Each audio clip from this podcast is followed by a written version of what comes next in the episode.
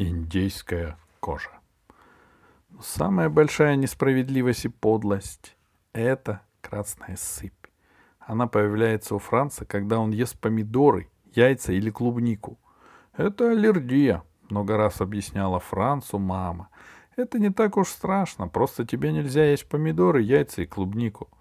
Помидоры Франц и так не ест. Без яиц он тоже может обойтись. Но клубнику Франц любит больше всего на свете. Стоит ему только ее увидеть, как у него начинают течь слюнки. А когда нос чует клубничный запах, в животе тут же возникает зверское желание наброситься на ягоды. Однажды летом Ксанди пригласила Франца на вечеринку в сад. И как раз был сезон клубники. Мама Ксанди накрыла под яблонями огромный стол. На нем стояли большие блюда со всякими сладостями. Там были клубничный пирог и клубничный торт, клубничное мороженое и клубничное молоко, клубничный творог и клубничный штрудель, клубничный сок и клубника шоколаде. «Все с клубникой?» — спросил Франц несчастным голосом. «Конечно», — сказал Ксанди. «У нас же не просто вечеринка, а клубничный праздник».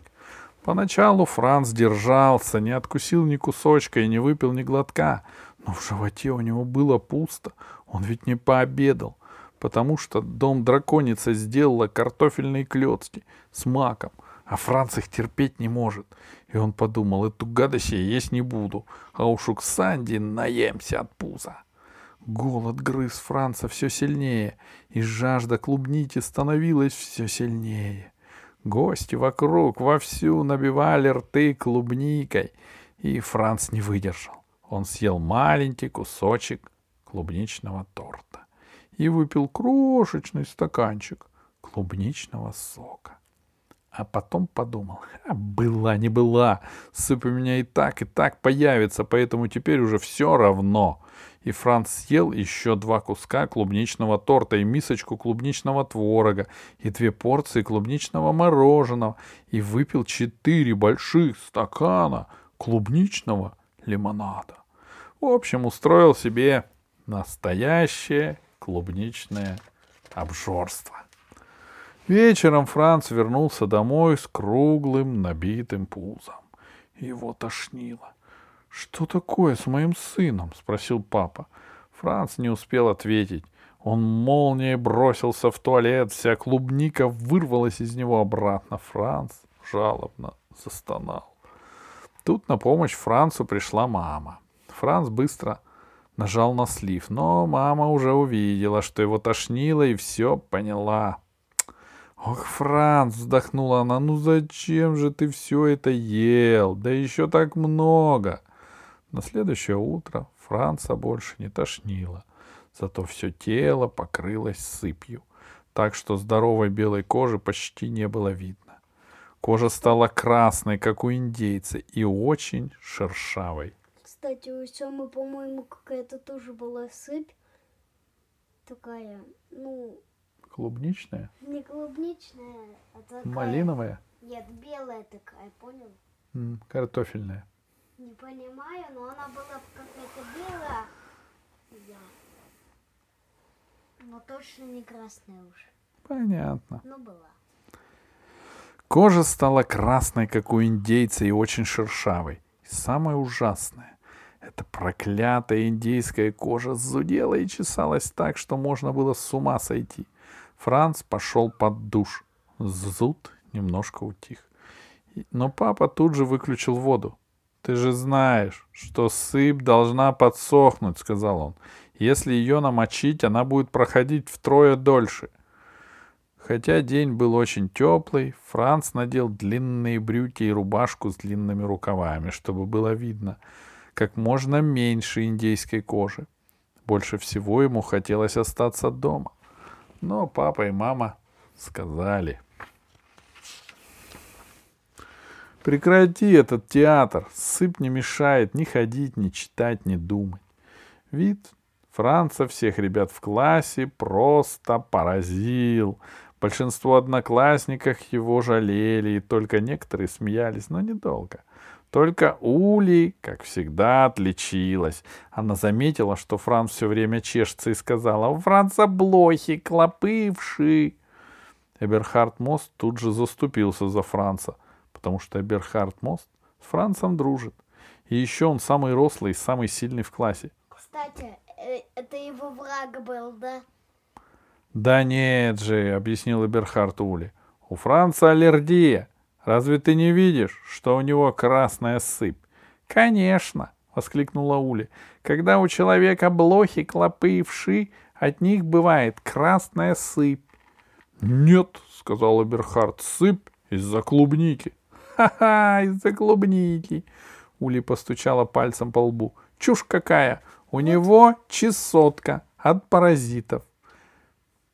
Кстати, у Гриши такое, может быть, он любит сильно клубнику, а я эту... Как это там ее? Юргу. Да, Юргу.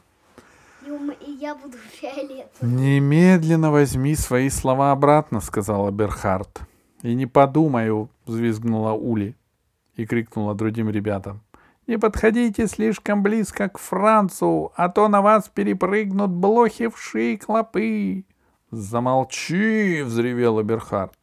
Смотрите, он снова чешется, крикнула Ули и показала на Франца. Но это правда только сыпь от клубники, пискнул Франц.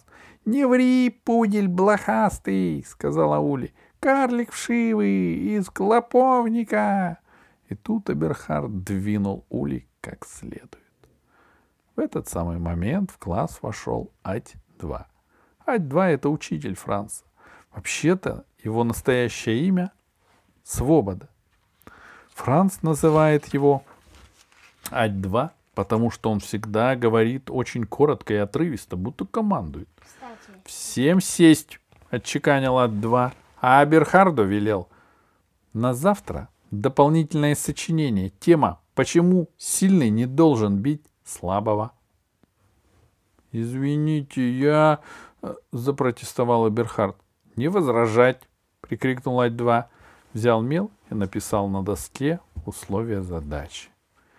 По части сочинения Эберхард не очень силен, а Франц считал, что надо чем-то отплатить другу за помощь, поэтому после обеда Эберхард пришел к Францу.